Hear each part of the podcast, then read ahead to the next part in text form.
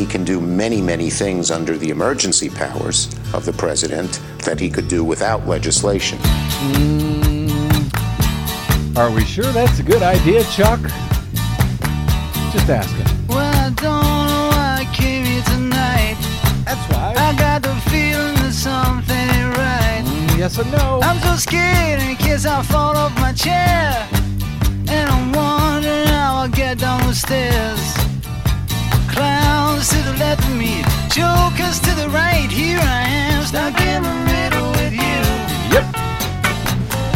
From Pacifica Radio in Los Angeles, this is the Bradcast as heard on KPFK 90.7 FM in LA, also in Red Bluff and Redding, California, on KFOI, Round Mountains, KKRN, Eureka's KGOE, up in Oregon on the Central Coast on KYAQ, Cottage Grove's KSO, Eugene's KEPW, in Lancaster, Pennsylvania on WLRI, Maui, Hawaii's KAKU, in Columbus, Ohio on WGRN, Palenville, New York's WLPP, in Rochester, New York on WRFZ, down in New Orleans on WHIV, out in Gallup, New Mexico on KNIZ, in Concord, New Hampshire on WNHN, Fayetteville, Arkansas's KPSQ, in Seattle on KODX.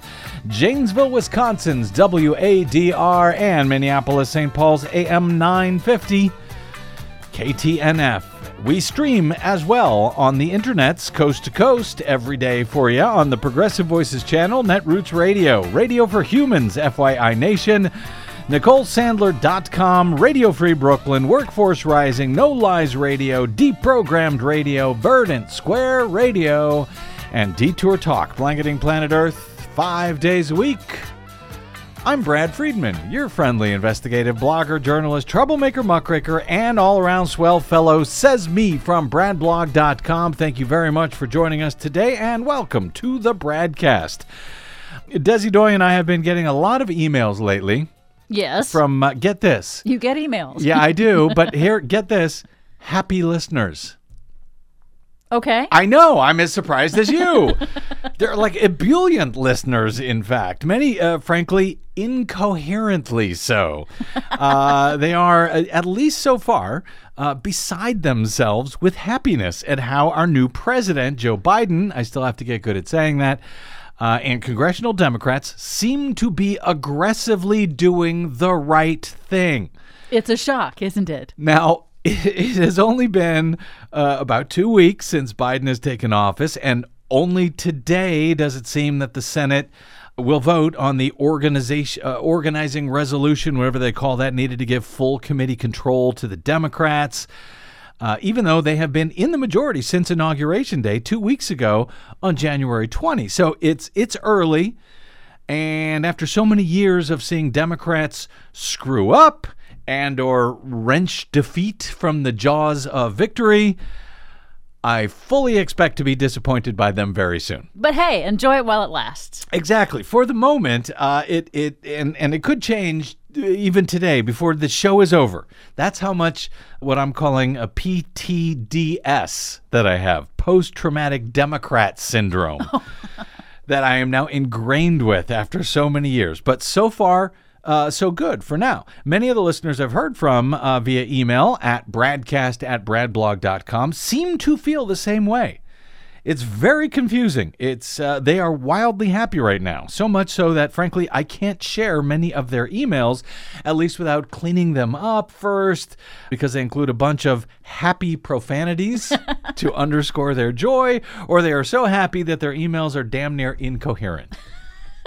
Ser- seriously Oh, I believe you. not just one or two, but a lot of them coming in. So uh, maybe anyway, I'll try to share some uh, later if time allows. But for now, there's one that I can share because it's uh, all of about one line long. It has no profanities and it's darn near coherent.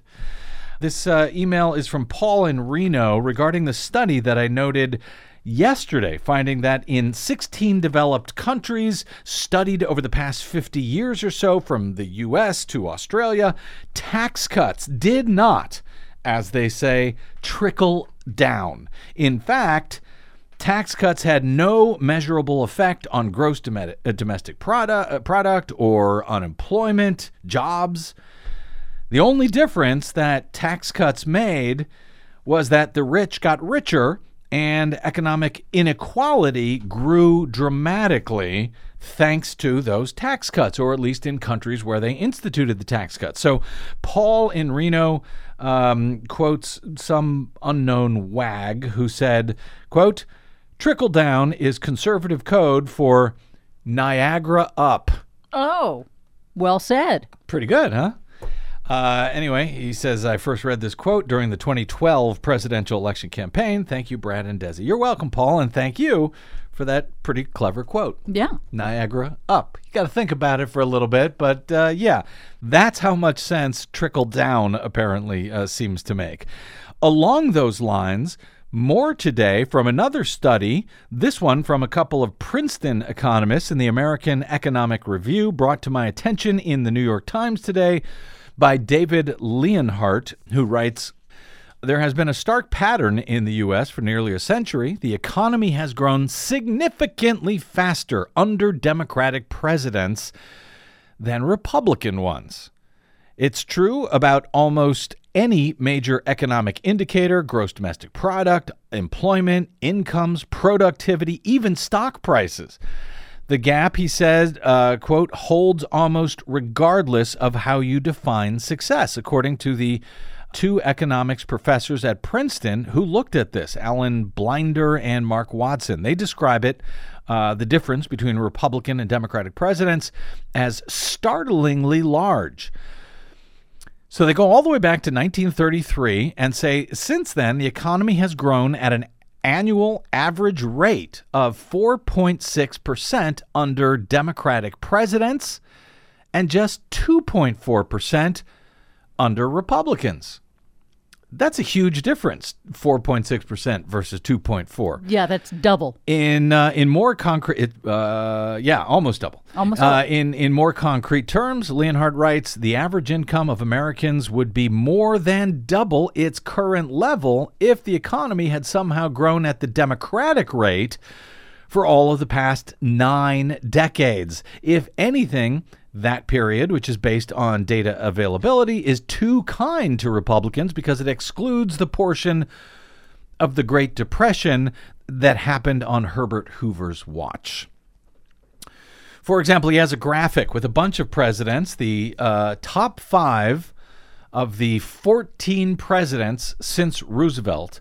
Uh, the top five of the 14 presidents since Roosevelt on jobs are all Democratic on job creation. Four of the top five on GDP, Democratic, with Ronald Reagan coming in at number five in that particular list. Uh, for the record here, of, of those 14 presidents, Donald Trump is the 14th on both scores, on both lists for jobs and for GDP. The four presidents who have presided over the slowest growth on jobs, all Republicans.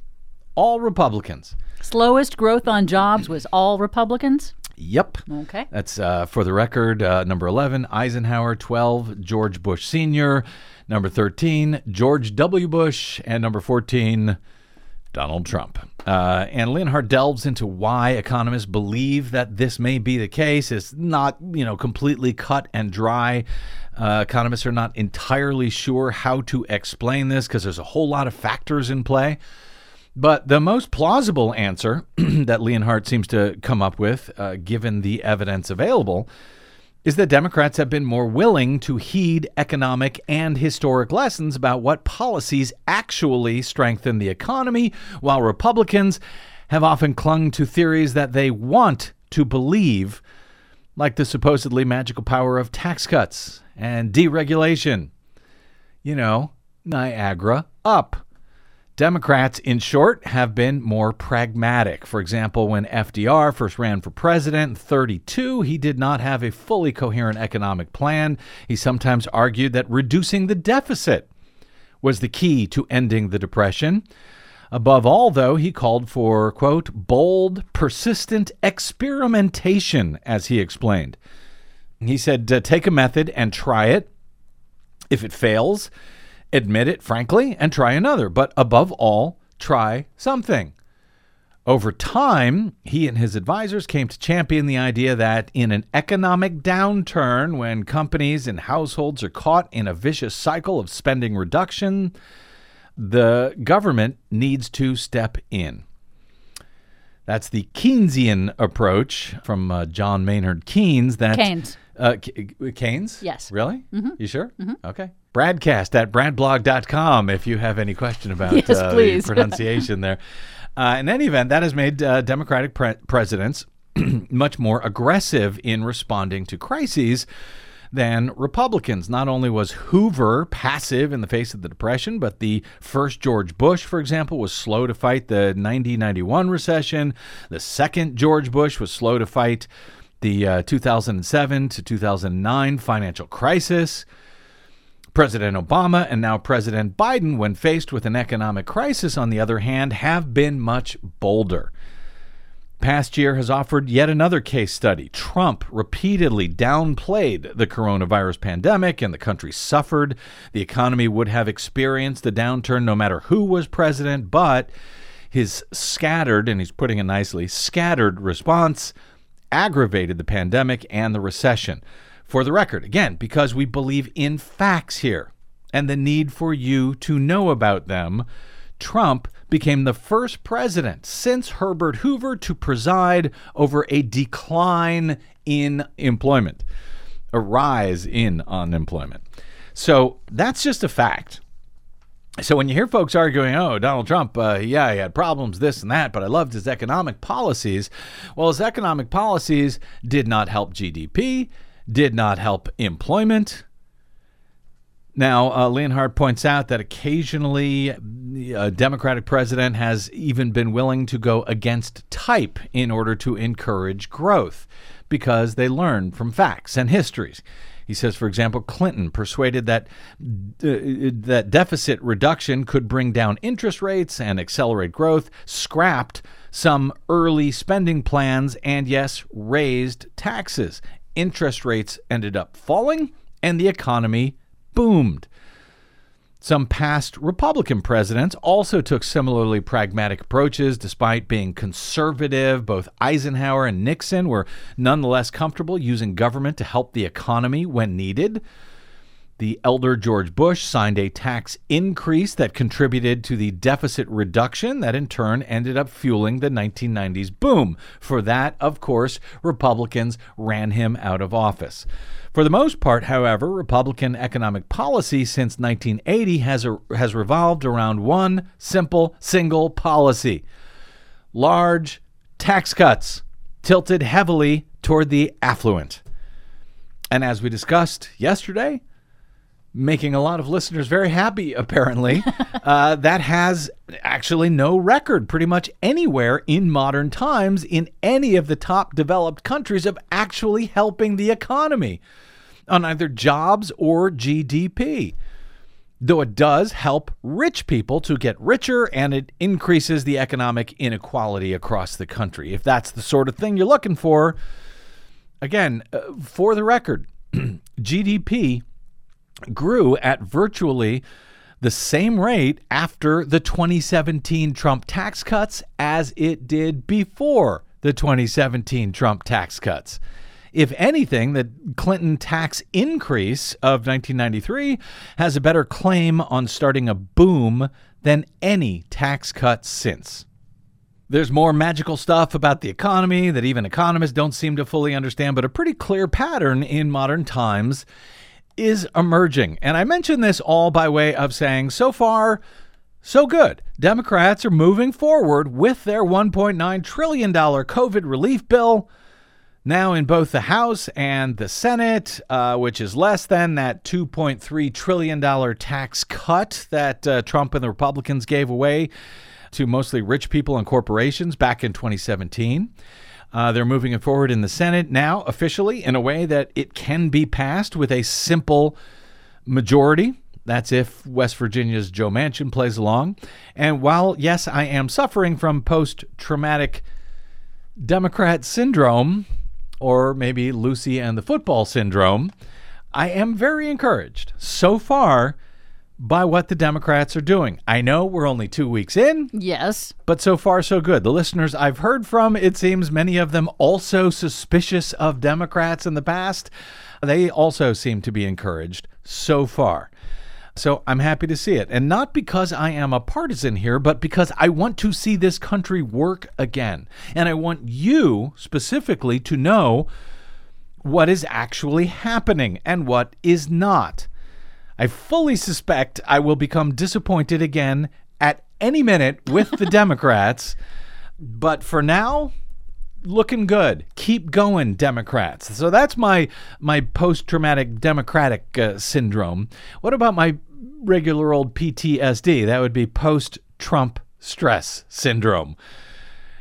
That one is still definitely in play. You know, my mother asked me the other day, Oh, you must be feeling better and less stressed and anxious now that Trump is out of office. Well, yes and no. It is not easy, frankly, to go from four years of red alert 24 7, 365 down to, uh, I don't know, yellow alert. It also doesn't uh, help that Donald Trump is still with us with his second impeachment trial beginning next week and a boatload of disasters and emergencies, fake or real or otherwise, that still need to be cleaned up.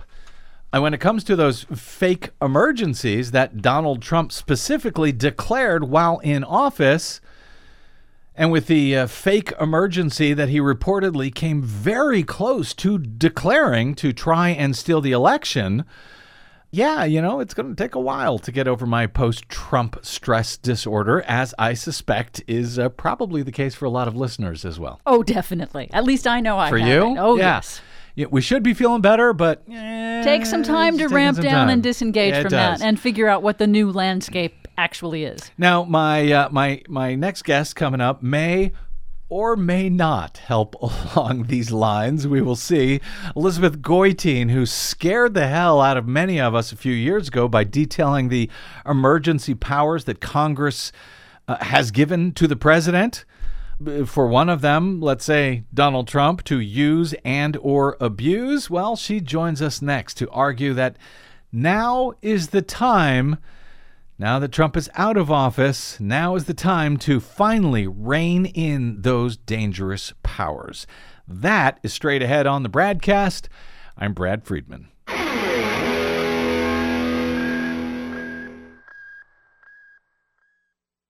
What the public hears on the public airwaves matters. At the Bradcast, we do our best to bring you accurate news and analysis on the issues that actually matter, and we do it all independently without corporate or political influence. But we can't do it without you, now more than ever. Please help us stay on your public airwaves by going to bradblog.com slash donate to help keep us going. That's bradblog.com slash donate. And thanks.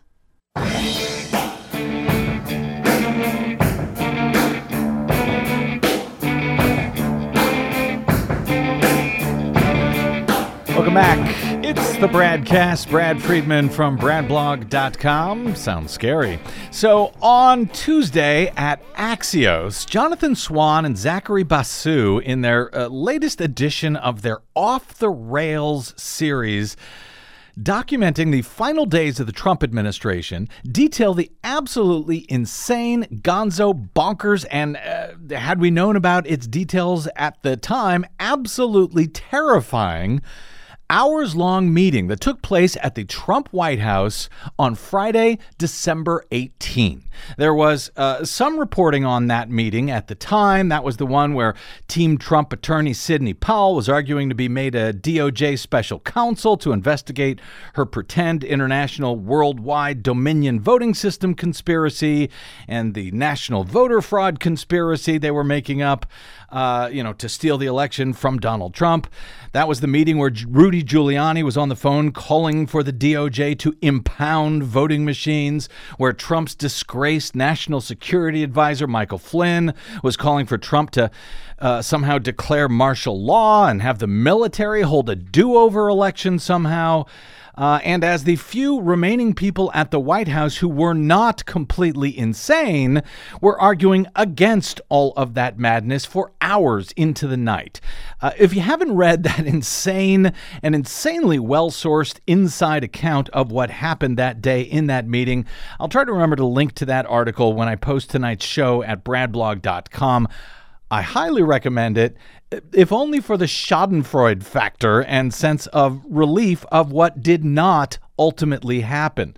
But there are a few points in that 3,300 word story of note that jumped out at me, and I think they are of note regarding our guest who joins us momentarily. A couple of the references I want to share with you concerning how close we might have been had the Powells and the Giulianis and the Flynns had their way in in the insane arguments that they were making to an apparently quite receptive Donald Trump regarding invoking presidential emergency powers to try and steal the election from Joe Biden at the last minute. Just a few of the excerpts on that point.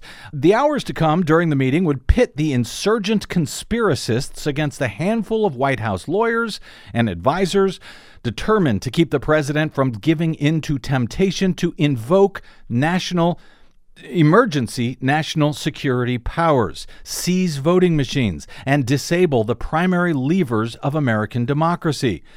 Sidney Powell proposed declaring a national security emergency, granting her and her cabal top secret security clearances and using the U.S. government to seize Dominion's voting machines. Powell was arguing that they couldn't get a judge to enforce any subpoena to hand over the voting machines because all of the judges were corrupt, she said. She and her group repeatedly referred to the National Emergencies Act and a Trump executive order from 2018 that was designed to clear the way for the government to sanction foreign actors interfering in U.S. elections. Derek Lyons, the White House staff secretary, told the president that the executive order that Powell and Flynn were citing did not give him the authority they claimed to seize voting machines. Matt Morgan, the campaign lawyer who was also arguing against all of this madness, after finding no way that Trump could have actually won the election, also expressed skepticism about their idea of invoking national security emergency powers. White House National Security Advisor Robert O'Brien intervened at one point during this hours long meeting to say that he saw no evidence to support Powell's notion of declaring a national security emergency to seize voting machines. All of that is not the craziest of the stuff in that Axios article, but it, it is among some of the scariest, as Trump reportedly was very seriously considering these crazy options to declare a national security emergency to somehow help steal a presidential election, whether the National Emergencies Act actually gave him those powers or not. As we know, over his seemingly decades long four year term, he invoked the National Emergencies uh, Act to do, well, all sorts of things, whether legal or not. For example, to divert money from the military to build his border wall, even after Congress had explicitly voted against giving him the money to do so. At Politico late last month, just after Joe Biden was safely inaugurated into office, Elizabeth Goitein, the co director of the Liberty and National Security Program at the Brennan Center for Justice at NYU School of Law, wrote On his first day in office, President Joe Biden made official what should have been obvious. There is no emergency at the southern border other than perhaps the humanitarian crisis brought about by the Trump administration's own immigration policies. Biden's executive order rescinded Donald Trump's 2019 declaration of a national emergency. And that will halt further construction of a wall that has stigmatized immigrants, harmed the environment, and served as an ugly symbol of xenophobia. But while Biden's order will end this particular abuse of presidential emergency powers, it will not safeguard our democracy from future abuses, she writes. Trump's presidency revealed a fatal weakness in the law governing national emergencies. And the time to fix that law, she argues, is precisely when the White House is occupied by someone who is unlikely to abuse it. That argument, at least to me, seems uh, to only be underscored by that crazy Axios reported last days of the Trump presidency meeting in the White House. Under the National Emergencies Act, Goitein explains the president has near total discretion to declare a national emergency. Such a declaration, in turn, unlocks powers contained in more than 100 different provisions of law as Goitein first alerted and frankly scared the hell out of many of us in this nation with a report on those powers back in late 2018, warning at the time that there are scores of emergency powers granted to the President of the United States going back decades that allow him or her to do all sorts of things, sometimes legally, other times not, because frankly, so few people, including many in Congress, even know that these powers actually exist.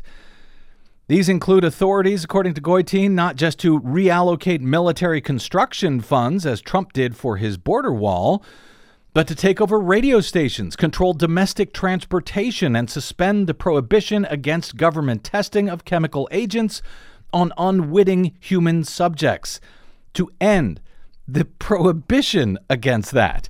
There are also powers that allow the president to detail members of the U.S. armed forces to other nations and to prohibit or limit the export of any agricultural commodity. Most Americans, she writes, would be shocked to discover just how many national emergencies are currently in force and what powers they give the president. She notes that since the law's enactment in 1976, presidents have declared 69 national emergencies, and 39 of them still remain in effect today, including the emergency power that is broad enough to permit the targeting of Americans, allow the president to freeze their bank accounts, and make it illegal to give them a job, to rent them an apartment, or even sell them groceries. Goitein argues that the time to end the ability to abuse these powers somehow is under a president less likely to use or at least abuse them. She concludes failing to address them when we have a chance to do so would be civic malpractice. The time to reform emergency powers is now under a president who seems more inclined to rescind bogus emergency declarations than issue them. Joining us now is Elizabeth Goitein, who, if Donald Trump didn't scare us all enough during the Trump administration, she helped top that off with her fact based warnings about the little known Emergencies National Emergencies Act. In addition to her work with Brennan Center, she previously counseled Senator Russ Feingold of Wisconsin. I miss him. Focusing on national security, government secrecy, and privacy rights, and as a trial attorney in the civil division of the Department of Justice. Liza, it has been several years now, but welcome back to the Bradcast, I think.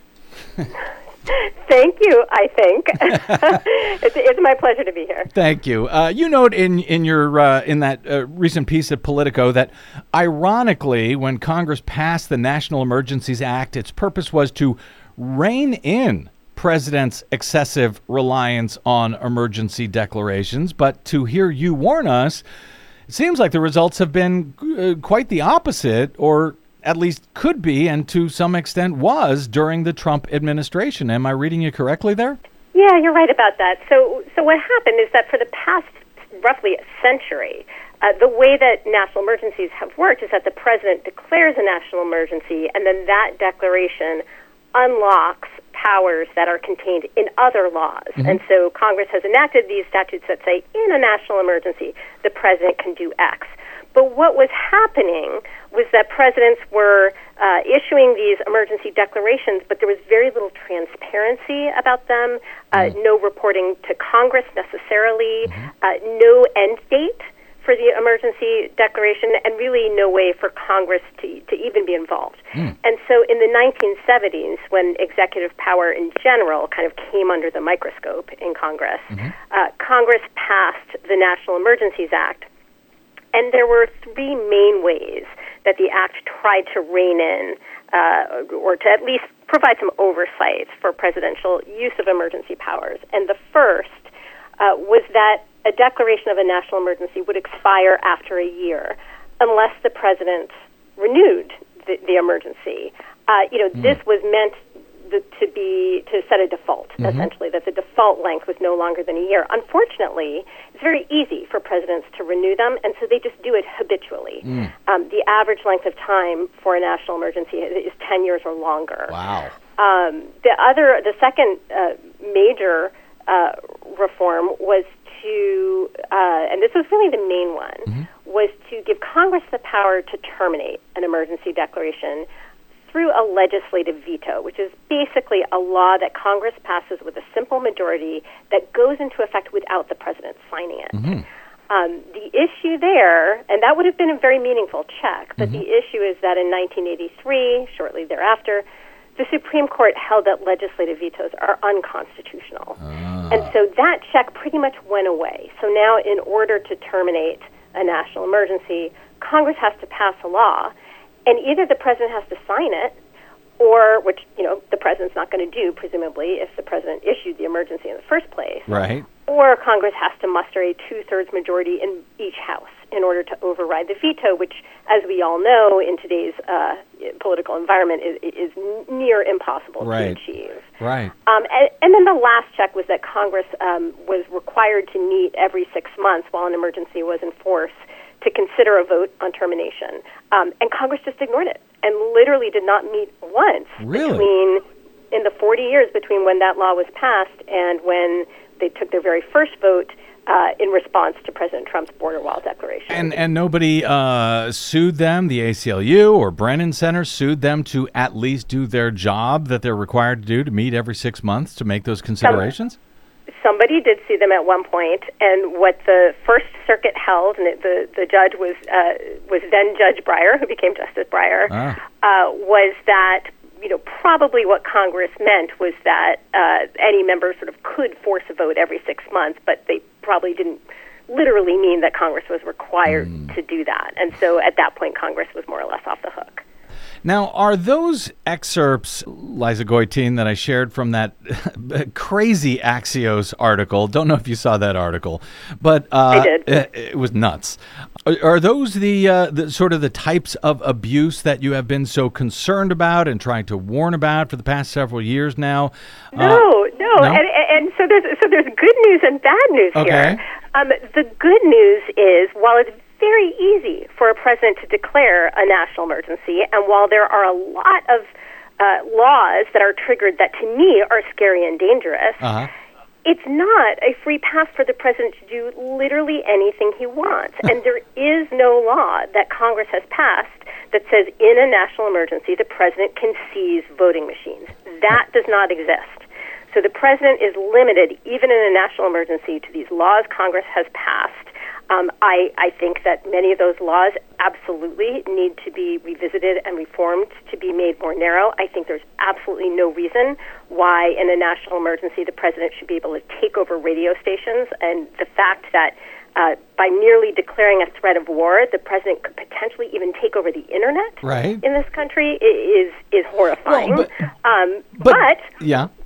that is not the same thing as saying the president can do literally anything he wants. This idea of a national security emergency exists only in the tortured imaginations of the people in that room.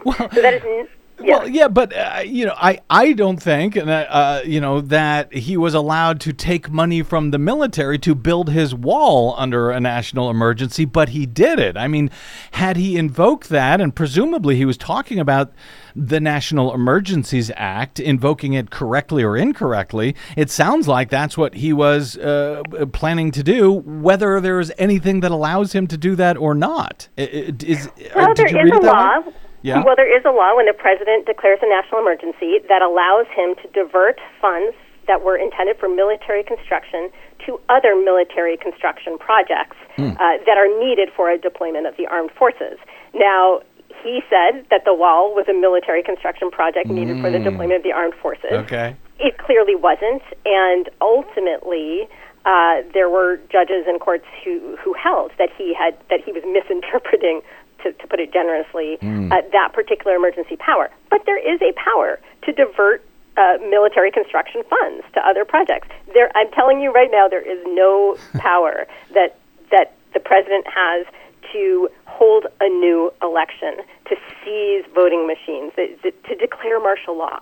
These are not powers that Congress has has granted. And when you see the things, when you see Flynn out there saying the president should do X, Y, and Z Right. by he should he should use the Insurrection Act and martial law and national emergencies to suspend civil rights and constitutional. It's an autocratic word salad, and it, it is has no connection to the actual law and what the law permits. So uh, the, the good news Okay. is that the law the law does not allow the things that were said in that room. The bad news Right. is that the law allows some things that are very scary, and there are those out there who think that the president is not bound by the laws that Congress has passed in an emergency situation. That's not the National Emergencies Act. That's these claims of inherent constitutional authority um, that have been made by modern presidential administrations, not just President Trump, uh, in in recent decades. And these opinions and interpretations of inherent presidential authority get broader and broader. These are opinions that the Department of Justice comes up with. Um, and we have no idea what opinions Attorney General Barr signed uh, because a lot of these are secret, Yeah. um, saying that the president had some kind of inherent power to to do any number of those things. to shoot people on Fifth Avenue, apparently. Uh, as as you were alerting us to uh, to all of this uh, over the past several years, Liza, what what was your worst? And I want to talk about how to reform this and some concerns about doing so. But what was your worst fear? Because I know you must have had them as you were writing about all of this, alerting us about all of this. What was your worst fear that about what Trump might have done with those powers? Uh, which uh, hopefully you can say now that he's safely out of office in any event.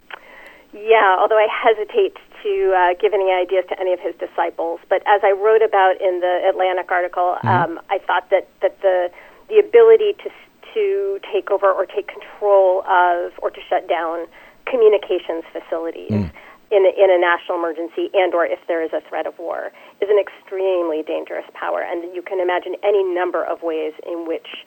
Uh, that power could could be abused in, in ways that would undermine democracy. Yeah. Um, and then the relatedly, not relatedly exactly, but but um, I could see that power being used in conjunction with um, the emergency economic power to impose um, financial sanctions on anyone, including any American, if the president determines that it's necessary to address a foreign threat. And so, if the president designates some kind of some foreign threat along with a national emergency declaration, um, that gives him or her the authority to freeze the assets of anyone that is deemed to contribute to that threat, um, and to prohibit people inside the United States, people within U.S. jurisdiction, from doing any kind of business with that person. And so it really is a financial death sentence. Um, it has been used by presidents in the past to impose uh, sanctions on hostile foreign actors, which is basically what it was meant for. But it can be used against Americans, and in fact, it was used after 9 11 against um, to shut down some uh, Muslim American charities without the government ever having to prove any kind of wrongdoing in a court. And it was used against individuals, Muslim American individuals. Um, and, and later, the government essentially admitted error and dropped those sanctions. But in the meantime, you know, there was an individual Yeah. who literally wasn't even able to to get a job or, or feed his family and for months. And and there's really no uh, other than uh, going to court and going through that process and taking all the years that it might take. There's there's uh, really no recourse that someone has, I guess, under these powers if the president uses them against one. You recommend in your uh, in the piece at Politico that these powers now be reined in under uh, under Joe Biden. How could or would or should that work? Is that something that Joe Biden can do, or is it something that Congress is now needed to do? Certainly Joe Biden could issue an executive order that constrains his own use of emergency powers. Um, that would be welcome, but it certainly would, would not be enough because the issue is constraining future presidents and constraining you know the next Donald Trump, um, heaven forfend. Uh, so it, what is really needed is, is, is legislative reform, and the simplest reform, and in some ways uh, the most needed, most effective reform, is to get Congress back in the game in a meaningful way. And the way to do that is to provide that these presidentially declared emergencies will expire after a short period, after 30 days, mm-hmm. unless Congress votes to approve them. And so it essentially flips the default. Instead of Congress having to muster a supermajority to stop the emergency declaration, the emergency declaration will only last for a certain amount of time unless Congress affirmatively mm-hmm. votes to continue it. Um, and that really um, restores the proper balance of power between the president and Congress. When it comes to these extraordinary powers, where the president really might need um, additional flexibility in the moment, uh-huh. right, as the crisis is unfolding. But after the passage of time, a month later, Congress has had time to consider how it should respond, and at that point, Congress should really uh, get back in the game. Now, and uh, that is yeah, yeah. No, go ahead. Go ahead, please. I was just going to say that that reform um, has been proposed in several different bills that have been introduced in both the House and the Senate. Uh, it has broad bipartisan support, um, and so that is a, a common sense, simple solution um, that actually has some has real promise, I think, and, and could potentially be enacted in the next Congress. And I agree with you. And when I read that, ar- read your article, uh, I, I, thought, well, this makes sense. Yes, Congress has to improve it, uh, approve it. We've got 30 days for this emergency for the president to deal with it, and then the Congress can approve. Yes, we need to uh, continue that emergency or extend it, and so forth. It sounded eminently reasonable, Liza. And then, well, you know, while I think they should take action. I don't. I don't know if this uh, falls under the National Emergencies Act or not. I believe it would, but I want to get your take on this. Uh, an argument was made for good reason that Democrats and Joe Biden would not want to curb those powers. Here was Chuck Schumer last week. Don't know if you saw this on the on the Rachel Maddow show. Uh, I think just after your piece came out, calling for Biden to yes invoke emergency powers when it comes to dealing with our climate crisis. I think it might be a good idea for President Biden to call a climate emergency. Hmm. Why? Then he can do many, many things under the emergency powers of the president that wouldn't have to go through, that he could do without legislation. Now, Trump used this emergency for a stupid wall, which wasn't an emergency. But if there ever was an emergency, climate is one. So I would suggest uh, that they explore looking at climate as an emergency, which would give them more flexibility. After all, it's a crisis. Now, that does not sound like someone who wants to claw back those emergency powers from the president, Liza. And I suspect that, you know, if they did reform it so that Congress had to approve it every 30 days, I don't think you would get this particular Congress to be able to approve it. Well, at least not if the filibuster was in place. Democrats, I think, are making the argument here that uh, Trump did it. We want to do it too. Well, so first of all, I think it's not mutually exclusive reforming the Emergency Powers Act and declaring an emergency for climate change. It's not every 30 days that Congress would approve. It's after the first 30 days, and then on a yearly basis, mm-hmm. Congress mm-hmm. would approve renewal. Um, and it is a simple majority vote. It would be under a special rule, essentially, mm-hmm. which is part of the legislation, mm-hmm. that it could be approved by a simple majority. So I think if President Biden were to do this, it probably would actually, you know, be approved by Congress. However, that said, I published an op-ed in the Washington Post last Friday mm-hmm. addressing mm-hmm. Schumer's claim and addressing this particular uh, issue of whether or not there should be a, a national emergency declared around climate change. And my position is that there shouldn't. And there are two reasons for that. The first reason is that um, I completely understand uh, why Senator Schumer says that, that clim- climate change is an emergency. I mm-hmm. think that would resonate with a lot of people. In fact, the word emergency has a definition, and this is something that has uh, that the plaintiffs in the border wall litigation, you know, made very clear. Mm-hmm. Even though Congress didn't declare, didn't define national emergency in the legislation, it does have a definition, and one aspect of that definition a central aspect is that the events in question have to be unexpected and unforeseen. Mm. That is a critical part of the definition of an emergency. It's not just something that's very serious and requires imminent action. It's something that happened suddenly. Mm-hmm. And I think that, you know, Al Gore would be incredibly annoyed to hear anybody say that climate change just happened just now and nobody expected it. So, and this is not just a semantic nicety. I'm Uh-huh. not just sort of trying to, you know, pick at this. It's it's central to the purpose of emergency powers in our constitutional system. Uh-huh. Emergency powers are not meant to address long-standing problems that require long-term solutions.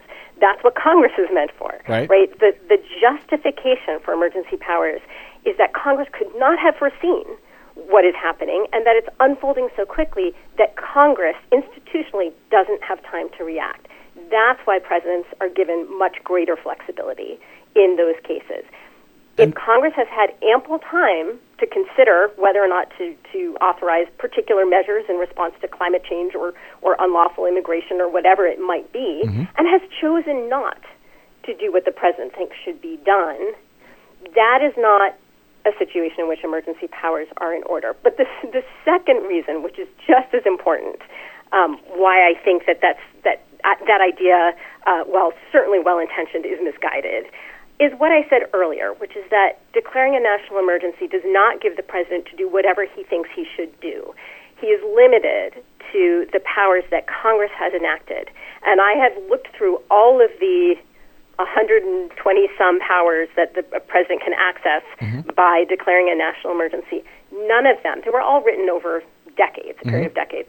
None of them was written with climate change in mind. And as it turns out, none of them is a very good fit. Hmm. And so even if all of the facially plausible powers could be sort of pressed into service here, Yeah. they wouldn't be anywhere near enough to address the problem of climate change. President Biden is going to have to use other authorities, authorities, and he's going to have to get new authorities and new resources, new funding from Congress. And he can't avoid that by declaring a national emergency. And frankly, I don't think it's going to help him getting more resources out of Congress to start off by declaring a national emergency to sort of get around Congress. And I hear you, and you make a compelling argument, as you always do, uh, Elizabeth Goitein. And now I've got a real dilemma on my mind because, you know, I think that Congress is so unbelievably broken. And I match that up against what uh, I see as a climate emergency and, and, a, and a climate crisis, uh, a climate that is unbelievably broken, and that something needs to be done. And I hear you, and I approve of your view of uh, the powers and the way they should work, and that Congress should be the one in charge. And yet I'm left with this terrible dilemma because. I see a planet in very real trouble, and uh, I don't see Republicans coming around uh, to do the right thing, no matter what it is. Uh, I, and I and I Yeah. hear you. I have that same dilemma, Yeah. right? I mean, I'm I'm a mother. I'm, I worry about the the future of my children on Yeah. this planet and their children. Uh, but I will say, uh, emergency powers don't get you out of that dilemma for the for the reason I said. They they won't solve the problem. They are not the answer. They're not the solution. And to the extent the solution is going to have to involve Congress, we can't get around that. There's there's no way around it. That's a, that's a hill we have to climb somehow. Now, I will say there are existing authorities that the president has that don't require him to declare an emergency that he can make much better use of than previous presidents have. Um, and that includes things like the Defense Production Act, which is a law that um, allows the president to uh, incentivize and, in, in, and in some cases, direct production um, of certain materials by private industry. Um, that is something that that President Trump used, although very, very sparingly. Is- uh, is a national- COVID nineteen? is a national emergency needed to uh, to declare the DPA? No, Okay. It's not. Good. It's not. And and so and so this is. I, I'm not saying that that there that the president is powerless at all. I think there are many things, a lot of aggressive actions the president can take uh, to make inroads into this problem. But to the extent that we uh, have this feeling what it, what to do about a Congress that that won't um, sort of fall in line on Yeah. com- on climate change and, and do what's needed, that is a huge problem, and the solution isn't, well, we'll just do it without Congress. That's that's not. There, those authorities don't exist. Well, I hope that the White House is in touch with you on this, and and and finally, you know, I know you've got a lot of uh, you you you received a lot of attention to your report in uh, I think it was in 2018 that scared the hell out of all of us, warning about the access that Trump has to these little known emergency powers. You're Uh, welcome. Yeah, thanks.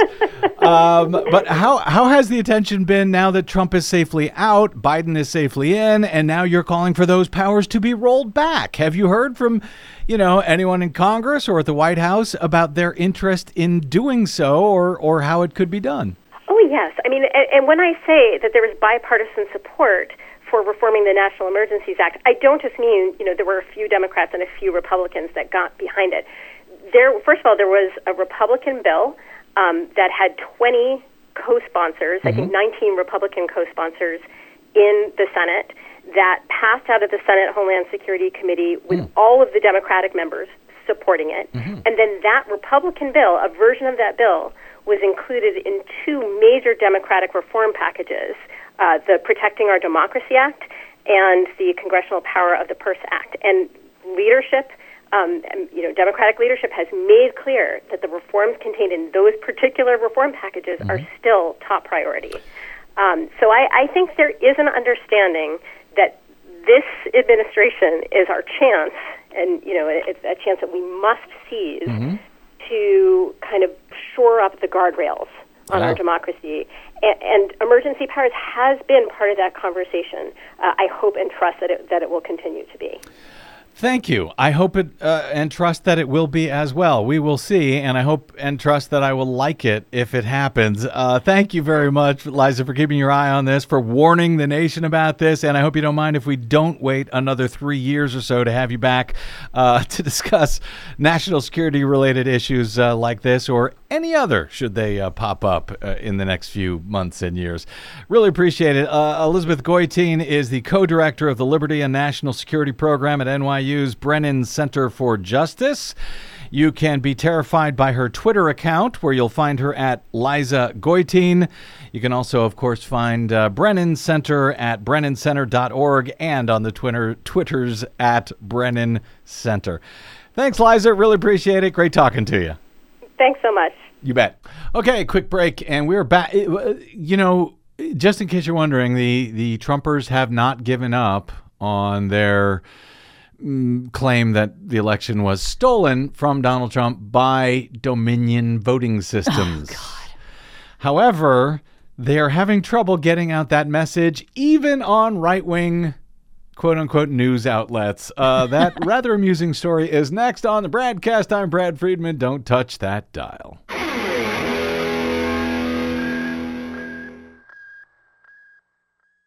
Hey, this is Brad. If you haven't noticed by now, it's no easy feat finding facts, real facts, not alternative facts, over your public airwaves. We try to bring you real facts, truth, and clarity without fear or favor each and every day on the Bradcast. But we need your help to do it, and that help is needed more now than ever. Please stop by bradblog.com slash donate today. That's bradblog.com slash donate, and thanks.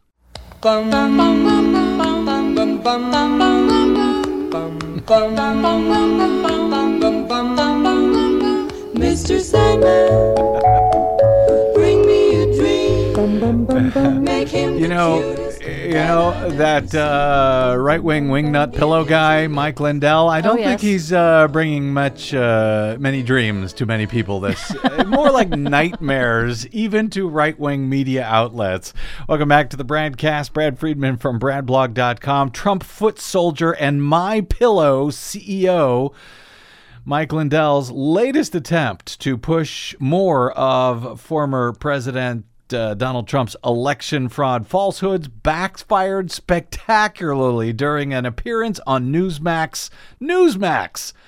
The right wing Newsmax on Tuesday amid complaints about Dominion voting systems, which has threatened to sue both Newsmax and Lindell for espousing unfounded claims that somehow the voting machine company committed massive fraud during the 2020 election. And they are serious about it. They have already filed a $1.3 billion defamation suit against Team Trump attorneys Sidney Powell, another one against Rudy Giuliani. They have threatened others, including Newsmax, with similar, and yes, Mike Lindell. In any event, Lindell was asked onto Newsmax on Tuesday to talk about uh, so called cancel culture. You know, the thing that Republicans used to love all the time when they would boycott a business or an actor whose politics they didn't like, or a music group like the Dixie Chicks because they didn't like their politics. Now it's coming back to bite them, and they've decided they don't like the free market, you know, expression of opinions about them. Anyway, Lindell was asked to go on to Newsmax to talk about cancel culture since he has been permanently banned from Twitter. And it did not go well. Newsmax anchor Bob Sellers spent most of the segment loudly reading CYA disclaimers over Lindell's shouting his conspiracy theories in the background. Give it a listen. So Well, what thanks for having happened? What what happened with your Twitter account and the uh, company page? Well, first mine was taken down because we have all the election fraud with these Dominion machines. We have 100% proof. And then I, when they took it down uh, about Mike- three weeks Mike, ago, I- and then I put it back up, my personal, I put a, it was a Mike, uh, thank you very much. Mike, Mike, I, uh, you're talking about machines uh, that that we at Newsmax have not been able to verify any of uh, those kinds of allegations. We just want to let people know that there's nothing substantive that we've seen. And let me read you something there. While there were some clear evidence of some cases of vote fraud and election irregularities, the election results in every state were certified, and Newsmax accepts the results as legal and final. The courts have also supported that view. So Right, we so- wanted so to talk to you about right, canceling just culture, you if you will. We don't want you to relitigate the, the, the Wait, wait, uh, wait, wait, allegations wait, that you're wait. making, Mike, because I'm we, we, we understand where you are. for the world. So let me ask you this. Do you think that this should be temporary because it appears to be permanent? Could you make an argument that it is temporary? What? what? Could you make an argument that this could be a temporary banning rather than permanent? No, I want it to be a permanent because you know what? They did this because I'm revealing all the evidence on Friday of all the election fraud with these machines. So I'm sorry if you think Okay, it's not uh, Mike, it's I, real. I, That's can I ask our producers, can we uh, get out of here, please? Uh, I, I don't want to have to keep going over this. we at Actually, Mike- Newsmax have not been able Wait. to verify any of those allegations. Wait, that you're. you're Mike, hold on You a second. Everybody, hold on a second. Mike, Mike, hold on one second. Uh, let's talk a little bit about just what is happening overall in terms of censorship They're of. trying to cancel out my company and myself in this country. It's cancel culture. Now, what you can't see there is at the at the end when that woman started speaking, the anchor just walked out. He left. He left. He said, "Can we get out of here?" And he just literally And then he did. Got up and got away. He's scared to death of being sued too.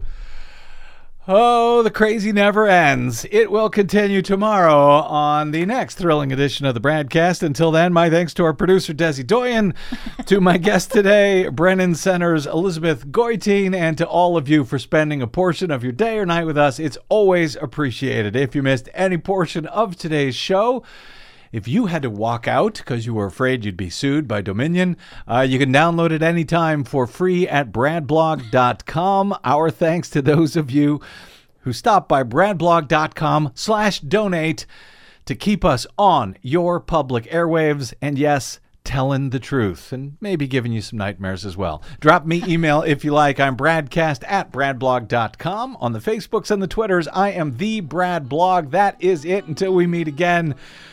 I'm Brad Friedman. Sleep well, world. Mr. Sandman, bring me a dream. Make him the cutest that I've ever seen. Give him two lips like roses and clover.